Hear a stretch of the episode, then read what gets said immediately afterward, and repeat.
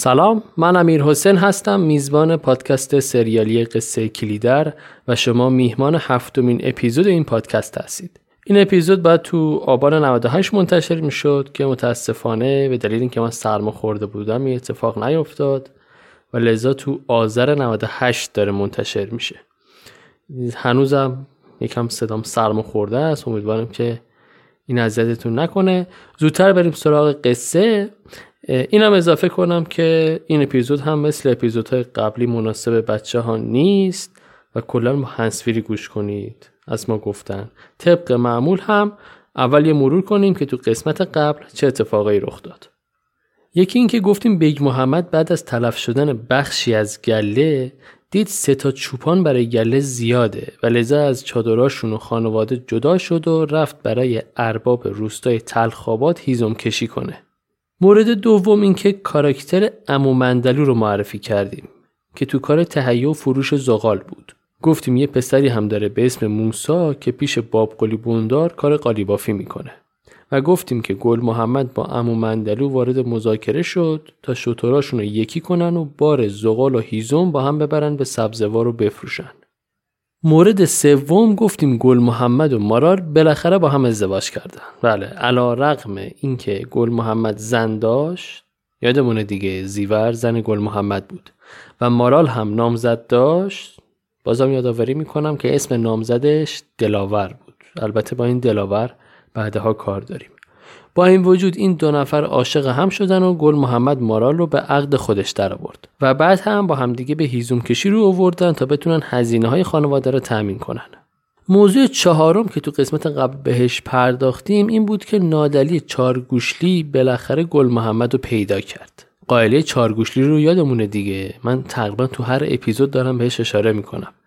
نادلی به گل محمد گفت که آقا جان ما با هم بی حسابیم شما زدید بابای من حاج حسین رو کشتید منم زدم مدیار دایی تو رو کشتم. من فقط دنبال سوقی هستم ببینم این دختر کجا رفته. نه اینکه هنوز عاشقش باشم نگرانشم می‌خوام ببینم کجاست. گل محمدم قول مساعدت بهش داد که اگه خبری از سوقی پیدا کرد به نادلی بگه. پایان اپیزود هم به اونجا رسید که گفتیم امو مندلو و گل محمد با همدیگه اومدن سبزوار تا اولین بار مشترکشون رو تو بازار شهر بفروشن. بریم سراغ ادامه قصه قصه کلیدر قسمت هفتم.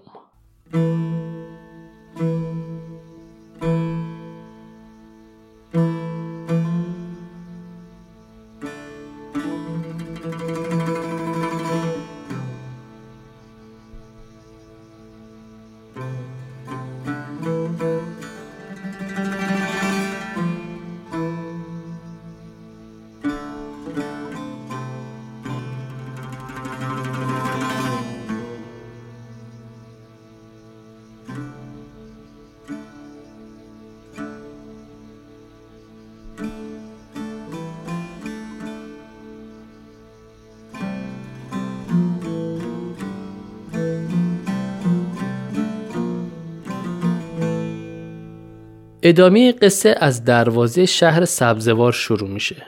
بعد از ازون صبح دروازبان میاد و دروازه شهر رو باز می‌کنه. میشه گفت گل محمد و امو مندلو اولین افرادی هستن که وارد شهر میشن. دروازبان یا دربان شهر هم بارشون رو بررسی می‌کنه و 6 قرون عوارض ازشون می‌گیره. البته اولش میگه 8 قرون باید بدی. اما من رو میگه بابا من خیلی سال کارم همینه هر دفعه دارم 6 قرون میدم. نکنه خرجت زیاد شده که داری 8 قرون می‌گیری. می‌دونید چیه؟ برام جالبه که ببینید ما داریم از مردم هفتاد سال پیش میگیم ما اون زمانی که صفا و صمیمیت بین مردم بیشتر بوده خونه و همه حیات دار بودن خبری هم از موبایل و تلویزیون و اینترنت و تکنولوژی نبوده. بنزینم سه هزار تومن نکرده بودن که اون دروازبان بخواد بگه چون بنزین گرون شده ما هم گرون کردیم. اما اون دربانه پیش خودش گفته مملکت خر تو خر دیگه. یه چیزی میپرونه شاید گرفت. اینو اینجوری. خلاصه گل محمد اینا وارد شهر میشن اول صبح دیگه. مردم هنوز از خوناشون بیرون نزدن. شب قبل هم بارون اومد و هوا کلا بوی نم داره. آقای نویسنده صبح سبزوار رو اینطور توصیف می‌کنه. آسمان صاف صبح از پس نرمه های باران شبانه. هوای گرگومیش هوای گنگ سهرگاه رمز خاموشی تنین صدای پازارها بر سنگ فرش خیس خیابان. بوی نم دیوارهای کاهگلی درهای بسته دکانهای بسته. رنگرزی آهنگری تخت کشی آهنگ تکبیر از پناه دیوار خلوت راسته خیابان سبریز عبور مردی قوزی در پالتوی سیاه رو به حمام صدای پا صدای صرفه صدای ذکر شهر در بکارت سحر چشم می گشاید. گل محمد و امو مندلو میرن سمت میدون اصلی شهر تا شطورا رو بخوابونن یه گوشو منتظر مشتری باشن. تو راه امو مندلو کلی از آمار شهر میگه برای گل محمد که امنی فلانجاس و عدلی فلانجاس و بازار چیچی فروشان فلانجاس و اینجور صحبت ها که حوصله گل محمد هم خیلی سر میره از این پرچونگی امو مندلو البته توصیفات خوندنی هم داره. در مورد باقالی فروشا و لبو فروشا اون چیزا توصیفات جالبی تو کتاب هست که اونا رو واگذار می‌کنم به خودتون که کتاب رو بخونید. مردم شهر کم کم میان بیرون از خونه هاشون بازار شلوغ میشه یه سری جار می‌زنن محصولاتشون رو می‌خوان بفروشن. اما مندلو این لالو میره سر قهوه خونه. گل محمد کنار میدون اصل شهر منتظر بوده. این وسط سر و کله یه کاراکتری پیدا میشه به نام کربلایی مندلی ناخونک. خیلی حالا شخصیته. مهمی هم نیست یکی از گداهای معروف شهر. خیلی نمی‌خواد اسمشو حفظ کنید. کربلایی مندلی ناخونک. از این گداها که گیر سپیش به آدما میدن و اگه کسی بهش کمک نکنه طرف و فوشکشش می‌کنه. آقا اینم میاد عد به گل محمد ما گیر میده. میگه امون یه ده شایی بده. گل محمد هم از همه جا بیخبر میگه برو امو خدا روزی تا جای دیگه بده. می‌بینی که هنوز بارمو نفروختم. گدای میگه آشنا جان پول خواستم که نخواستم. وقتی بچه بودی دست و دلبازتر بودی از حالا. اون وقتا همینجور می صدات هم در نمیومد حالا چرا جیغه می‌کشی؟ گل محمد همینجور مات و معبود نگاه می‌کنه که آقا این دیگه کیه؟ میره یقین کربلایی رو می‌گیره. میگه مردی که چرا حرف مف می‌زنی؟ میگم پول خورد ندارم برو رد کارت. من دل ناخونک اما از رو نمیره که. چهار تا تیکه اینجوری بار گل محمد می‌کنه. خودتون برید بخونید. گل محمد میاد با چوب بزنتش که یکی دستشو می‌گیره. میگه چیکار می‌کنی اما این بیچاره که زدن نداره. گل محمد نگاه می‌کنه ببینین کیه که اینجوری جلوشو گرفته؟ می‌بینه بله اینی که دستشو گرفته کسی نیست جز باب قلی بندار.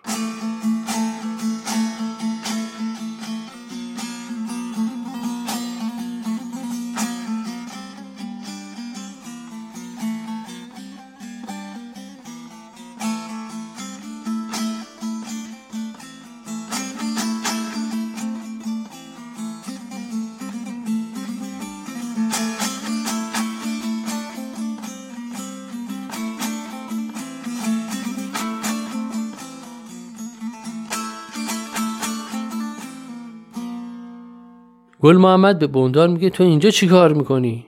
بوندار میگه والا من که همیشه یه پام به شهره تو بگو اینجا چیکار می‌کنی؟ گل محمد میگه والا داری می‌بینی افتادن به هیزم کشی. خودت هم می‌دونی که امسال وضع ما خرابه. شاید اصلا بار من به کارت بیاد بتونی بفروشیش یا خودت بخریش. باب قلی هم میگه اتفاقا من دارم میرم خونه آقای آلاجاقی. این روزا مهمون زیاد داره. شاید هیزم تو رو هم بخره برای پخت و پزش قبل اینکه را بیفتن امو مندرو هم میاد سلام علیکی می‌کنن. یه قرار می‌ذارن که هر کی بره بار خودشو بفروشه و بعد دم کاروانسرای حاج نورالله هم دیگه رو ببینن. تو راه خونه آلجاقی بندار گل محمد یکم با هم گپ می‌زنن. بندار میگه داریم فامیل میشیم. می‌خوام دختر علی اکبر حاج پسند و برای پسرم اصلا نامزد کنم. یادمونه دیگه گفتیم علی اکبر حاج پسند پسر خالی گل محمد میشه.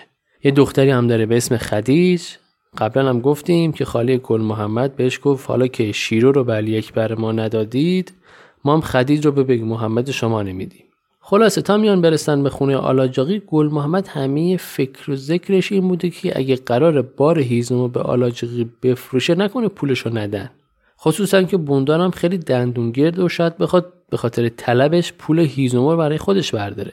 یادمونه دیگه گفتیم بوندار وقت اومد گلیه کلمیشی ها رو دید.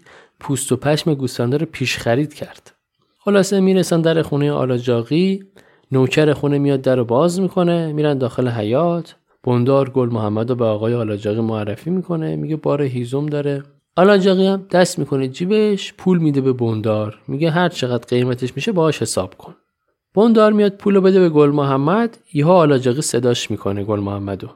میگه بیا اینجا ببینم پسر. مگه تو مالدار نیستی؟ پس چرا هیزم کشی می‌کنی؟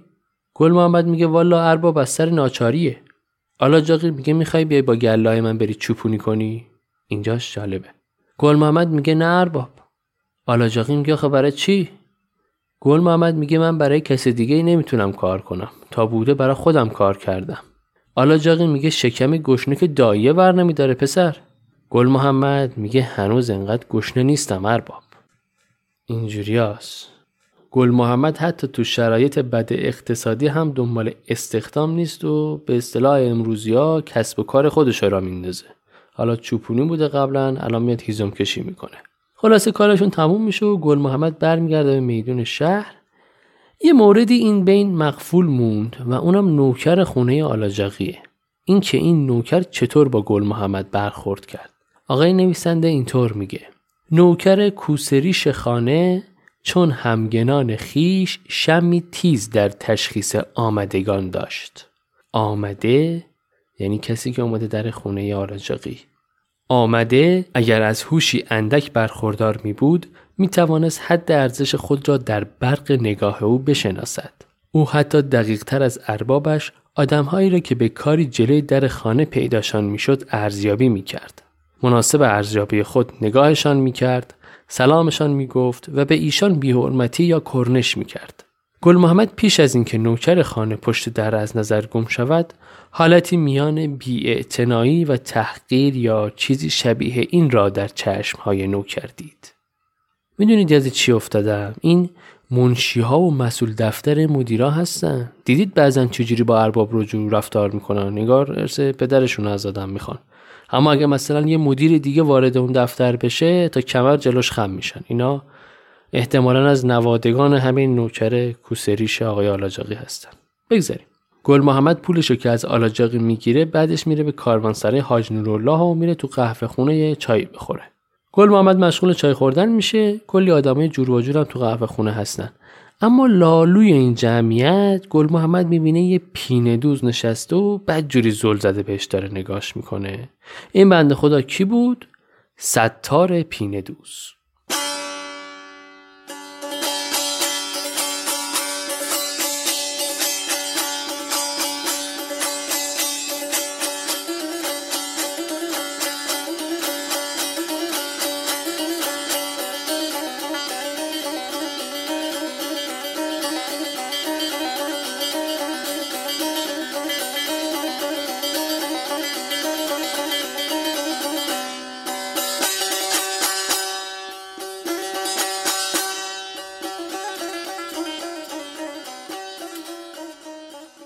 گل محمد هم نگاش به نگاه ستار گره می‌خوره و همدیگه رو هی میپان. یهو گل محمد پاوزارشو در میاره میندازه جلوی پینه دوزه. میگه بدوزش همو تو که با چشات چهار جای دیگه هم سوراخ کردی. ستار میگه آخه خان الان زمستونه هوا سرده کفش مرد باید قبراق باشه. اهل کجای شما؟ گل محمد دیگه جوابشو نمیده بعد اینکه کار پینه دوزه تموم میشه موزشو بهش میده و میره. اینجا اولین آشنایی ستار با گل محمد هستش. تو این اپیزود دیگه کاری با ستار نداریم اما اپیزودهای بعدی بازم سراغش میاییم. لذا اسم ستار یادتون باشه. گل محمد از قهوه خونه می‌زنه بیرون میره بازار سراغ یه مغازه زرگری. چرا؟ چون می‌خواد گوشواره های مارال رو بفروشه. یادمونه دیگه اپیزود قبلی مارال گوشواره هاشو داد به گل محمد گفت برو اینا رو بفروش و با پولش موی بز بخر تا چادر باش ببافم. درسته؟ عمرن اگه یادتون باشه خود منم یادم نبود مارال گوشواره هاشو داد به گل محمد. گل محمد مشغول تماشای ویترین این زرگره بوده. حالا ویترین نه به معنای ویترین امروزی یه ویترین تور گل محمد هی دستش می‌کنه تو جیبش این گوشواره های مارال رو میاره نگاه نگاه می‌کنه. پیش خودش میگه این گوشواره ها گوش های مارال رو لمس کردن. آشنا هستن با مارال. ته دلش راضی نیست بفروشتشون. یه جفت گوشواره تو ویترین می‌بینه به زرگره میگه این گوشواره ها چنده؟ زرگر میگه رد شام و اینا به کارت نمیاد فروشی نیست. گل محمد میگه از کجا فهمیدی به کارم نمیاد؟ پس چرا آوردیشون بازار؟ زرگر میگه آخه از سراوزت معلومه برادر. برو بزا به کارم برسم امو گل محمد میگه اگه من یه دسته اسکناس زیر بغلم داشته باشم چی؟ زرگر میگه اگه داری برو اول یه اوورکوت به درد بخور برای خودت بخر بعد به اینجا. حالا در مورد طلا هم صحبت می‌کنیم با هم. گل محمد دیگه خیلی بهش برمیخوره دید نمی‌تونه جواب این ناکس رو نده. بهش میگه یه جنسی برای فروش آورده بودم که زیر قیمت بهت بدمش. اما حالا که مثل آدم حرف نمی‌زنی به تو نمیفروشمش. آدم ناجنس. اینو میگه و از مغازه دور میشه. میادش و میره سمت خونه آلاجاقی. آلاجاقی داشته با اتول می‌رفته بیرون. گل محمد که می‌رسه نزدیک در آلاجاقی بهش میگه ها چی شد؟ فکرتو کردی؟ دیدی برات به سرفس با گله کار کنی؟ گل محمد میگه برای کار دیگه اومدم ارباب. می‌خواستم این گوشواره ها رو پیش شما گرو بذارم و یه مقدار پول ازتون قرض کنم. سال که نو شد قرضم رو صاف می‌کنم. حالا یه نگاهی به گوشواره ها می‌کنه میگه چقدر پول می‌خوای؟ گل محمد میگه هر چقدر شما فی بزنید. آلاجاقی هم چهار تا ورق اسکناس بهش میده و میره. گل محمد هم برمیگرده میاد کاروانسرای حاج نورالله اونجا با عمو مندلو و پیرخالو چای می‌خورن و گپ می‌زنن. پیرخالو هم که یادمونه دیگه گفتیم دالوندار یا به عبارتی کلیددار این کاروانسرا بوده. کارشون که تموم میشه اما مندلو راهی قلعه چمن میشه. چون لالوی این دیدارها با بوندار قرار میشه که یه سری بار چفلک برای بوندار ببره به قلعه چمن. چفلک چیه؟ یه جور پوسته قوره اگه اشتباه نکنم که به عنوان خوراک گوسفند ازش استفاده می‌کنن گل محمد هم تنهایی راهی چادرها میشه تا پکیج بعدی هیزم ها رو آماده کنه. گل محمد سوار بر جماز راهی بیابون میشه. می‌دونیم دیگه از سبزوار تا کلیدر حدودا کمتر از یه روز راهه ولی بیشتر از نصف روز هم فکر کنم میشه. و گل محمد تو این مسیر قطعا به سیاهی شب بر می‌خوره آقای نویسنده این حال و هوای غروب کویر و شب کویر رو اینطور توصیف می‌کنه گل محمد بر جهاز جماز خود نشسته و خاموش به پیش روی خود مینگریست کویر برهنه و آسمان سربی به هم برآمده و سر بر هم نهاده بودند.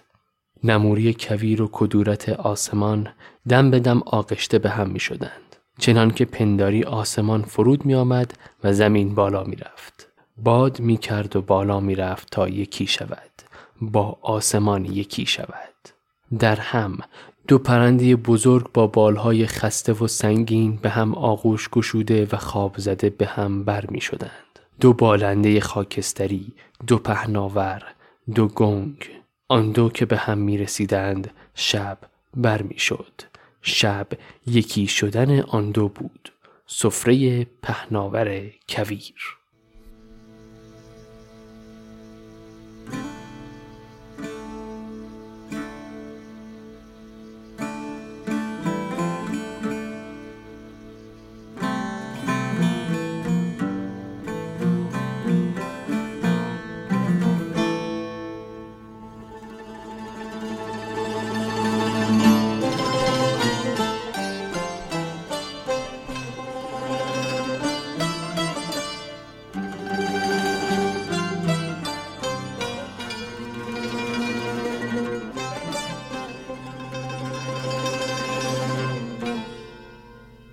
گل محمد سر راهش مسیر رو کج می‌کنه و میره سمت تلخاباد تا یه سری هم به برادرش بیگ محمد بزنه. یادمونه دیگه گفتیم بیگ محمد برای ارباب تلخاباد هیزم کشی می‌کنه.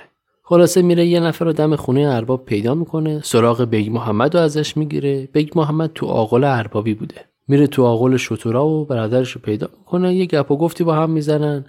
بیگ محمد میگه شام که نخوردی؟ یه کاسه شیر شتر همونجا تازه. میدوشه و دور هم یه تیلیت نون و شیر می‌زنن بر بدن. گل محمد از اوضاع بیگ محمد می‌پرسه که اربابت چه جور آدمیه؟ بیگ محمد هم میگه ارباب اون آدم خوبیه دست و دلبازه فعلا که سختگیری نکرده به من. جمله جالبی میگه. میگه دمنقت سگی هستیم که کفچه استخوان شانه بز را جلویمان میاندازند. گل محمد میگه همینه دیگه بالاخره دنیا بالا پایین داره. به قول بابا گوسفند شیش ماهش چاقه شیش ماهش لاغر. ما تو شیش ماه لاغرش هستیم.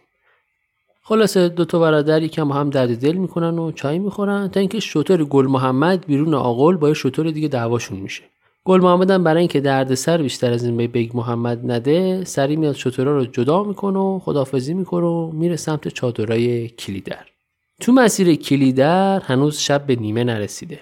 یهو یه نفر از توی تاریکی جلوی گل محمد در میاد و بلند میگه کور شو کور شو. یادمونه دیگه گفتیم راهزنا و سر راه بگیرا. وقتی می‌خواستن یکی رو خف کنن اول بهش هشدار می‌دادن که کور شو. بعد می‌گفتن کرد شو و دست آخرم می‌گفتن دور شو. یعنی مال و منالتو بذار و جونتو بردار و برو. گل محمد به سیاهی میگه من مال و منالی همرام نیست. سیاهی میگه فلان فلان شده. میگم کور شو دور شو. گل محمد باورش نمیشه. خودش مرد بیابون بوده. تقریبا می‌دونسته که الان تو کدوم بخش از صحرا و بیابونه. می‌دونسته عموما راهزن و کجا کمین می‌کنن. چجوری حمله می‌کنن. به اضافه اینکه تو تاریکی تشخیص میده که اون سیاهی اسلحه همراش نداره. فقط یه چوب دستی داره. سب کرد تا این آقا دوزه که هی کوری می‌خونه کم کم بیاد جلو. گل محمد بهش میگه اگه نیام پایین چی میشه؟ سیاهی میگه دیگه خونت پای خودته. می‌خوای فرار کن تا یه گوله از پشت بهت بزنم. گل محمد دیگه یقین میشه براش طرف داره بلوف می‌زنه. سیاهی که نزدیک شطورش میشه گل محمد در یک حرکت آنتیفاتیکی میپره روی این راهزنه و با هم دست به یقه میشن.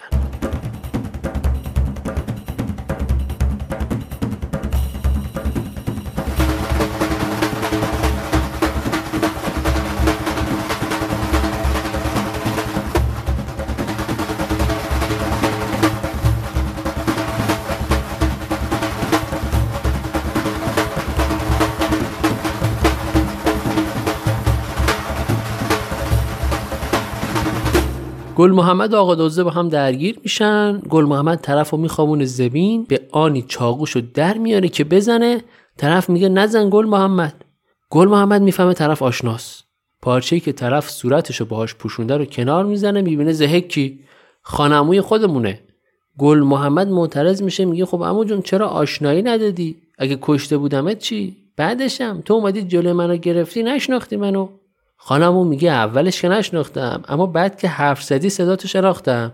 گل محمد میگه خب آشنایی می‌دادی بعدش که فهمیدی منم دیگه. خانمو میگه نه می‌خواستم دل و جورت رو بشناسم.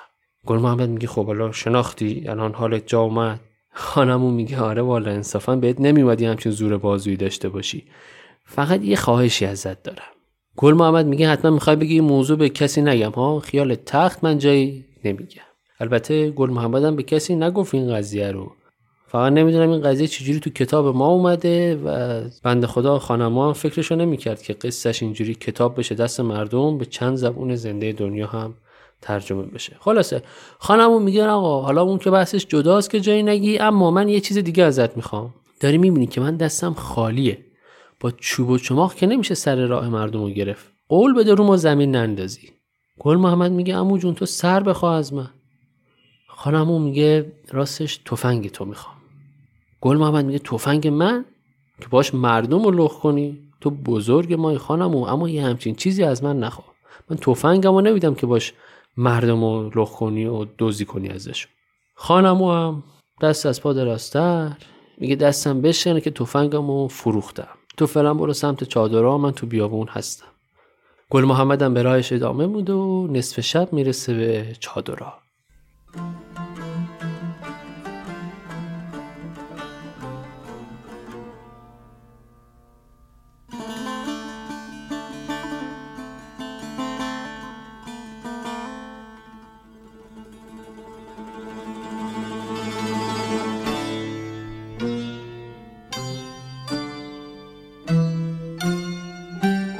خب گل محمد رو که به سلامت تحویل مارال دادیم. بریم سراغ نادلی ببینیم این جوون کجاست. یادمونه دیگه اپیزود قبلی گفتیم نادلی بعد از اینکه گل محمد رو پیدا کرد می‌خواست بره قلعه چمن پیش دایش باب قلی بندار. رضا با گل محمد همراه شدن با هم دیگه چون گل محمد هم می‌خواست بره سبزوار و مسیر قلعه چمن هم سر راه سبزوار. با همدیگه راه افتادن اومدن اتفاقی سر راه امومندلو رو دیدن. اونم باشون همراه شد. نصف شب به کالشور که رسیدن نادلی جدا شد و رفت سمت قلعه چمن. حالا ببینیم اونجا چه اتفاقی افتاد. نادلی سر راهش که می‌رسه نزدیک قلعه چمن یه جایی به اسم حوز قلامو وای میسه که کم استراحت کنه. نمی‌دونم هنوزم این مکان تو منطقه وجود داره یا نه ولی قصه جالبی داره. هفت تا ستون گچی کنار این حوض غلامو وجود داره. حوض غلامو اینطور که من فهمیدم یه محله نزدیک قلعه چمنه. خیلی هم فاصله نداره. این چیزی که متوجه شدم. این هفت ستون گچی قصهش چی بوده؟ قضیه این بوده که در زمانهای قدیم احتمالا مثلا زمان رضا شاه باید باشه هفت مرد که به هفت بلوایی معروف بودن اینها در پاسخ به ظلم و جور اربابای اون زمان و با هدف ارزون کردن گندم یا بهتره بگیم اصلاح قیمت گندم هفتاد تا ارباب و مباشر و تفنگچی رو سر بریده بودن. ارباب مثلا کی؟ مثل آقای آلاجاقی. مباشر مثل کی؟ مثل باب قلی بندار. تفنگچی مثل کی؟ مثل سرهنگ فربخش که جلوتر بریم باهاش آشنا بشیم. هفتاد تا از این اربابا رو اینا گوش تا گوش تر بریده بودن. اما بعدتر حکومت این هفت بلوایی رو پیدا می‌کنه و بهشون اتهام خیانت به مملکت می‌زنه. این هفت نفر رو میارن تو ده میچرخونن تو قلعه چمن و جار می‌زنن که برای عبرت مردمان امروز هفت دزد هفت ارقه بیناموس هفت خیانتکار خانه دوش کنار حوز قلامو گچ گرفته می‌شوند. حواسمون هست دیگه داریم از حکومت رضا شاه میگیم. اول هفت ستون توخالی با خش درست کردن بعد هر کدوم از این بلوایی ها رو تو این ستونا کت بسته جا دادن. بعد آروم آروم داخل ستونا رو دوغاب ریختن. دوغاب گچ. مرحله به مرحله. اول تا مچ پا ریختن بعد تا زانو بعد تا کمر بعد تا گردن بعد تا بینی و دست آخر تا نوک سر. اینو اینجوری.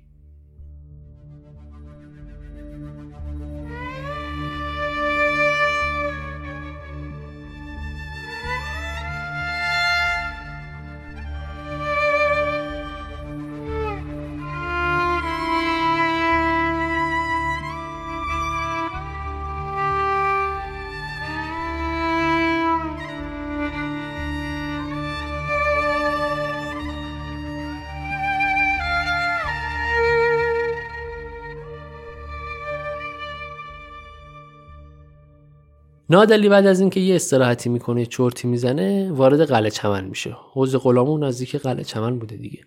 وارد قلعه چمن میشه می‌رسه به خونه بوندار در می‌زنه اصلا در باز می‌کنه میان داخل چاق سلامتی می‌کنن. خیلی وقت بوده نادلی رو ندیده بودن. نادلی میگه والا حالم خوب نیست. پنج شبه که تو بیابون دارم میرم. استخونام نم کشیده. یکم آش می‌تونه حالمو بهتر اصلا هم مثل پروانه دوره نادلی میگرده. به خیال خودش نادلی به خاطر مراسم خواستگاری از خدیج اومده قلعه چمن. از اون دل بیساب شده نادلی که خبر نداره. خلاصه اصلا میره نور جهان رو بیدار می‌کنه مادر شیدا رو. زن با قلی بندار تا بسات آش رو تیار کنه. خودش هم چای آماده می‌کنه برای نادلی. کرسی رو هم گرد می‌کنه که نادلی بره زیر لحاف دراز بکشه. نادلی سراغ بندار رو می‌گیره. اصلا میگه والا رفته شهر. هم رفته اونجا حکم کت خداییشو بگیره از آقای آلاچاقی همین که چند تا بار چفلک بیاره. گفتیم دیگه قراره امو مندلو این بار رو برسونه به قلعه چمن نادلی سراغ شیدا رو می‌گیره. اصلا میگه والا شیدا افتاده به شبگردی تو کوچه های قلعه چمن روزا هم میره دنبال شطورا تو بیابون. اصلا بابام به عشق شیدا شطور خریده. خیلی عزیز کرده است این شیدا. همیشه کارهای سخت کردن من بوده کارهای آسون برای شیدا بوده. هرچی هم که این نور جهان می‌خواد شیدا رو عزیز بار بیاره اما بندار می‌خواد بچه هاش چغار کاری باشن. از آدم نازک نارنجی خوشش نمیاد. حتی از مادر منم کار می‌کشید گفت باید پای تنور واسه نون بپزه. تا جایی که مادر من به خاطر همین آتیش تنور کور شده بعدش هم مرد. این بوندار شمریه واسه خودش. جالبا خود بچه های بوندار بهش میگن شمریه برای خودش. تو همین حین در می‌زنن. اصلا در باز می‌کنه می‌بینه قربان بلوچه. قربان بلوچ یکی از اهالی روستا حالا بعدا بیشتر باهاش آشنا میشیم. قربان بلوچ میگه خبر آوردم که بازخان افغان داره می‌رسه. به بندار بگو آماده باشه فردا شب بیاد کنار حوز غلامو. اینو میگه و میره. بازخان افغان کیه؟ بازخان گماشته یه آدمی به اسم جهانخان یا جهانخان. قضیه چیه؟ قاچاق تریاک.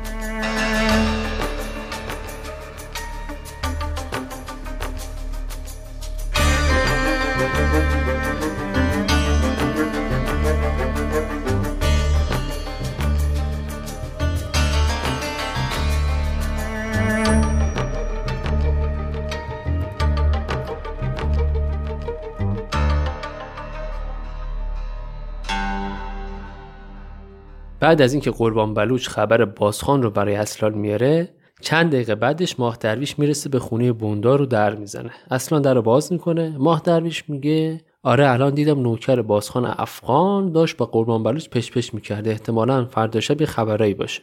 اصلا گفتم من خبرش کامل دارم. برو خونه راحت باش و در رو روی ماه درویش میبنده. ماه درویش خیلی بهش بر می‌خوره. تو دلش میگه آخه لام من برای کار شخصی که نیومدم اینجا در رو من میبندی. این چه طرز برخورده آخه. خلاصه ناراحت و سرخورده برمیگرده سمت خونه. داخل خونه ماه درویش خوابش نمی‌بره. به شیرو میگه یکم چای دم کنه. همش به وضعیت فعلیشون فکر می‌کرده که آخه این چه زندگیه؟ شدیم نوکر خونه بوندار به شیرو نگاه می‌کنه که دیگه اون نشاط و شادابی روزهای اولو نداره. کلا انگار هر دوشون افسرده شدن. آقای نویسنده خیالات ماه درویش رو اینطور بیان می‌کنه. این زن همان شیرو نبود. کجا شد آن جسارت عشق؟ سر انگشتهایت ساییده شدند و چشمهایت به این خو کردند که فقط به یک نقطه نگاه کنند. به یک نخ. به دستهایت و به کارد و شانه قالیبافی. از یاد برده ای از یاد رفته است عشق. قامتت کشیده تر و باریکتر شده. لبهایت تر و تازهی خود را باخته است. آرام می روی آرام می نشینی آرام سخن می گویی و این آرامش تو نهفته در قمیست خاموش. بر زبان نمی آوری شیرو پندار تو را می خانم می دانم. اما تو چنین نخواسته بوده ای چنین شده است. اما تو آن شیرو دیگر نیستی زنی خار شده و به خفت افتاده.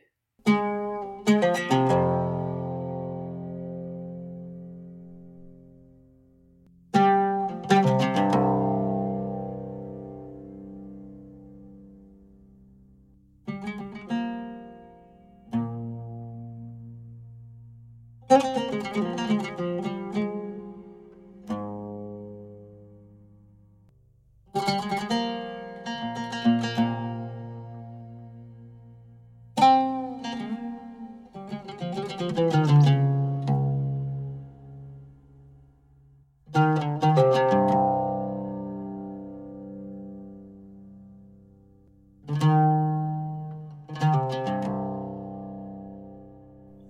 چای خوردن بودن شیرو به ماه درویش میگه پیش پای تو قدیر و شیدا اینجا بودن. قدیر گفت این پسر کربلای خداداد بود دیگه یکی از اهالی روستا. شیدا هم که پسر با قلیبون داره. ماه درویش مات و محبود میگه چه کار داشتن اونا اینجا؟ شیرو میگه چه می‌دونم والا. در زدن منم در رو باز کردم براشون. بالاخره پسر سابکارمونه. اومدن اینجا یه چای خوردن یکم گپ زدن گفتن خندیدن و بعدش رفتن. ماه درویش میگه با تو حرفی نزدن. شیرو میگه چرا؟ اما من جوابشون رو ندادم. ماه درویش میگه چی گفتم مگه؟ شیرو سرشو میندازه پایین. میگه ماه درویش من اینجا تنها نذار ما قریبیم تو این روزدا. زنت جوونه. شبا زودتر بیا. ماه درویش یه آهی می‌کشه. پا میشه دوریکت نماز می‌خونه. یه تبرزین داشته. اون از رو تاخچه برش میداره و می‌زنه بیرون. تبرزین یه نوع تبر جنگیه که به زین اسب آویزون می‌کردن دیگه. احتمالا تو فیلم های قدیمی دیده باشید. تبرزین رو برمیداره می‌زنه بیرون میره سمت گلخن حمام. گلخن منظور همون گرمخانه حمام بوده که زیر خزینه آتیش درست می‌کردن تا همون گرم بشه. قدیر و شیدا هم داخل گلخن هستن. قدیر میگه سید چی شده نصف شبی بیخوابی زده به سرت. سید میگه نمی‌خواد یه پیاله این درویش رو مهمون کنی. به نظر میاد ماه درویش امشب اصلا به حال خودش نیست. اون از برخورد اصلان این از حرفی که شیرو زد. تو مسیر حمام هم قربان بلوچ شدید اتفاقا. یکم با هم گپ زدن. قربان بلوچ هرچی می‌گفت این سید عارف مسلک طور جوابش رو می‌داد. مثلا به قربان گفته بود حق مددی کند بلوچ امشب به یاد خود افتادم. اوباش را کجا می‌توانم بیابم؟ یه حالت این شکلی خلاصه این سید ما میاد توی گلخن حمام میشینه پهلوی قدیر و شیدا دوره هم یه لبی تر می‌کنن. قدیر و شیدای هرچی می‌پرسن سید با شعرهایی از مولوی جوابشون رو میده. یا مثلا سید چپق چاق می‌کنه براشون خود ماه درویش. بعد میگه چون درت با من نباشد هم نشینی سود نیست. گرچه با من می نشینی چون چنینی سود نیست. شیدا میگه تعریف کن برامون سید. ماه درویش از دوران قلندری خاطره میگه دوران قلندری اون دورانی که دوره تصوف و مثلا طی کردن اینا. میگه وقتی 18 سالم بود رفته بودیم آستانه شاه نعمت الله ولی.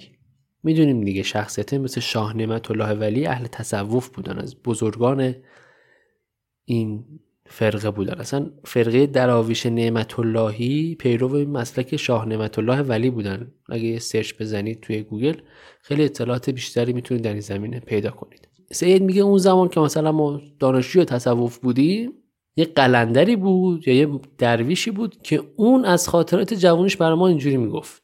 میگه وقتی جوان بودم یه تبر داشتم باهاش کار هیزم شکنی می‌کردم. یه شب که اومدم خونه زنم داشت گریه می‌کرد. گفتم چرا گریه می‌کنی؟ فقط گفت آقا منو تنها نذار تو خونه. شبا زودتر بیا لذا فردا شب زودتر کارو تعطیل کردم اومدم پشت دیوار خونم قایم شدم.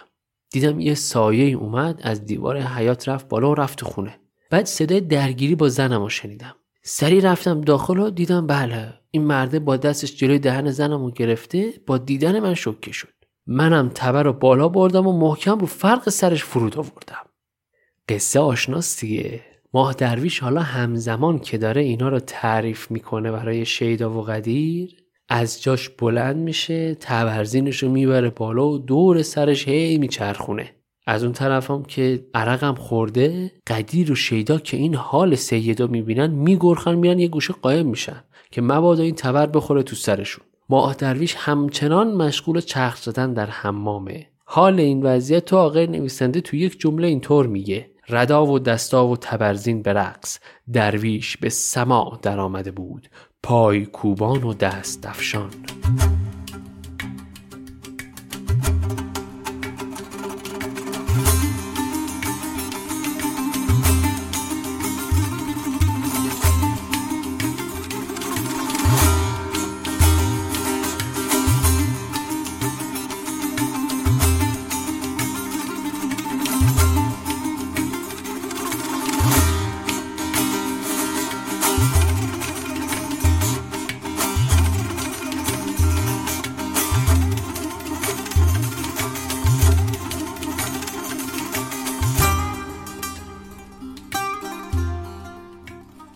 ماه درویش رقص سماعش که تموم میشه عرق کرده و خسته میفته یه گوشه. قدیر و شیدا میان بالا سرش. سید میگه یه پیاله دیگه برام برزید حالم خوب نیست. ماه درویش که یکم به حال خودش میاد میگه زنم گفته شما دوتا امشب رفته بودید خونه من. آخه شماها با خونه زندگی من چیکار دارید؟ قدیر میگه سید مثل اینکه ناخوش احوال امشب. سید جان همینجا بگی بخواب تا صبح حالت بهتر میشه. بعدش هم به گلخنبان میگه که هوای درویش داشته باشه. و بعد می‌زنم بیرون. موقعی که با شیدا می‌خوام برم بیرون درویش شیدا رو صدا می‌کنه میگه سمت خونه من نرو. التماست می‌کنم سمت خونه من نرو. شیدا هم چیزی نمیگه با قدیر میان بیرون. خدافزی می‌کنن هر کی میره سمت خونه خودش شیدا را میفته میره سمت خونه بندار. تو راه قربان بلوچ رو می‌بینه با همین سلام علیکی هم می‌کنن اما بعد اینکه قربان بلوچ رد میشه میره. شیدا وسط راه مسیرش رو عوض می‌کنه و میره سمت خونه شیرو. Música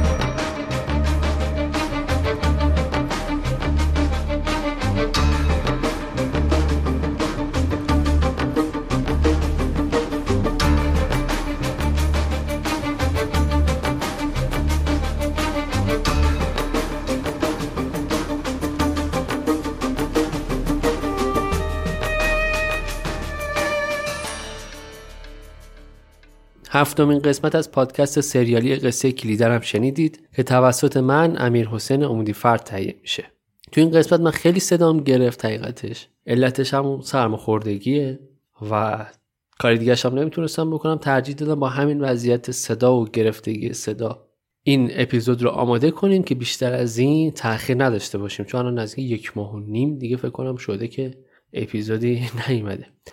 این پادکست رو روی پلتفرم‌های ناملیک شنوتو هزارا و تهران پادکست می‌تونید پیدا کنید. اتفاقا می‌خواستم یه تغییراتی توی قسمت بندی این اپیزودهای آخری فصل اول انجام بدم که به خاطر این مسائلی که پیش اومد و تأخیر اینها ترجیح دادم که پادکست زودتر منتشر بشه. خیلی ممنون که وقت می‌ذارید و این پادکست رو گوش می‌دید. به دوستاتون معرفی می‌کنید. بعضا ایمیل می‌زنید. ایمیل های شما خیلی انرژی بخشه و خیلی ارزشمنده که وقت می‌ذارید ایمیل میفرستید. کلی در استوری gmail.com پل ارتباطی من و شما خواهد بود. بازم میگم من تمام ایمیل ها رو می‌خونم پاسخ میدم. و در نهایت اگر از شنیدن این پادکست لذت بردید بهترین حمایت اینه که اونو به بقیه هم معرفی کنید. سپاس که منو میشنوید. نوش گوشتون.